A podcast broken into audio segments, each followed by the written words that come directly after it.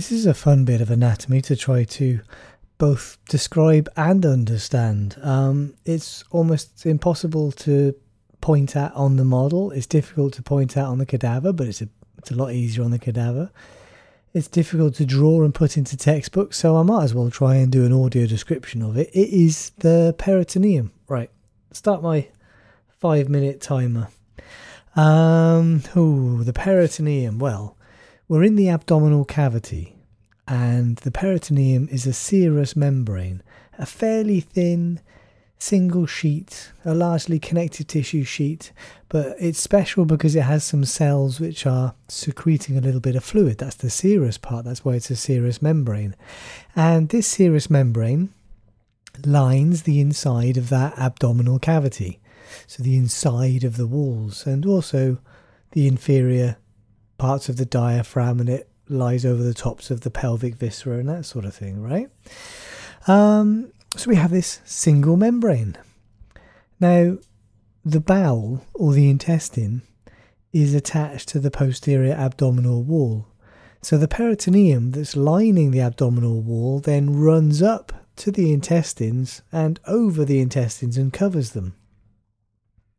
What we have now is we have the parietal peritoneum, that's lining the walls of the abdomen and the visceral peritoneum that's covering all of the organs. It's still that one single continuous sheet of serous membrane. We're just naming the different bits because it's in different places.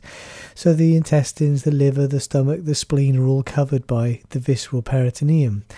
But now we have a potential space between the parietal peritoneum, lining the inside of the abdominal wall, and the visceral peritoneum that's covering, say, the intestines. And inside that potential space is where we find the fluid that's being made by the peritoneum. This is the peritoneal cavity. And that little bit of fluid lubricates everything, and that means that the things inside the abdomen can move around nice and easily the small bowel and the stomach and that sort of thing, which is important when they're squeezing things along them. Now, where that peritoneum runs up to cover the intestine, it has to travel a little distance before it gets to the intestine. So we have the, perit- the parietal peritoneum running up to the intestine, around the intestine, and then back down to the body wall again. And this is the mesentery. So we have two layers of peritoneum running from the abdominal wall up to the intestine um, that's why it's two layers. And inside that mesentery uh, is where we find all the blood vessels, the nerves, the lymphatics. This is the connection of the intestine to the rest of the body. So this is vital for the intestine, and therefore it's vital for life. The the mesentery.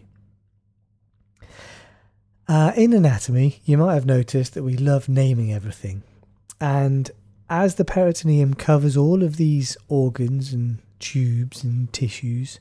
And as these tubes and tissues and organs get more and more complicated and in the embryo and fetus move into their final positions and the tube gets longer and longer, so the peritoneum also gets longer and more complicated and it gets folded and it gets stretched into ligaments. So we love giving names to all of those things. The main ones that you should know about um, are the greater omentum and lesser omentum.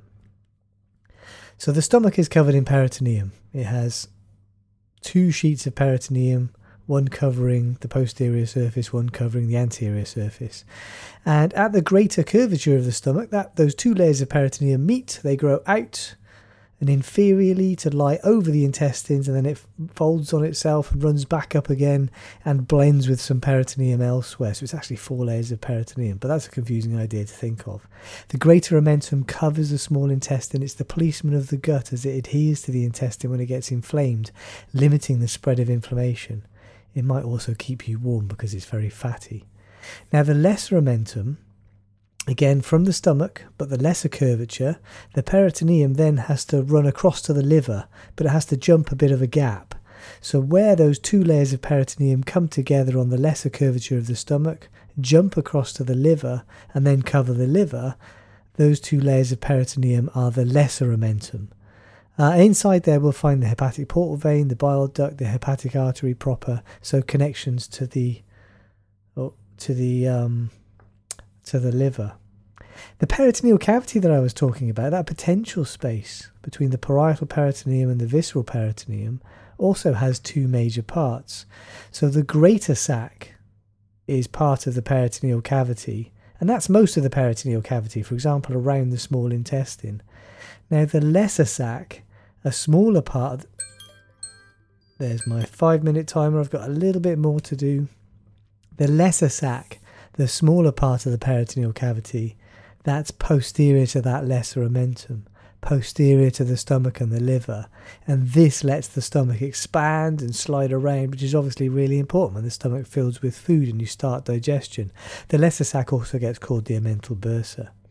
Uh, one other idea um, the parietal peritoneum lines the abdominal walls. There are organs and major blood vessels and other bits and bobs in the posterior abdominal wall, posterior to the parietal peritoneum. Those structures are then all considered to be retroperitoneal. For example, the kidneys, the aorta, the inferior vena cava, and that sort of thing.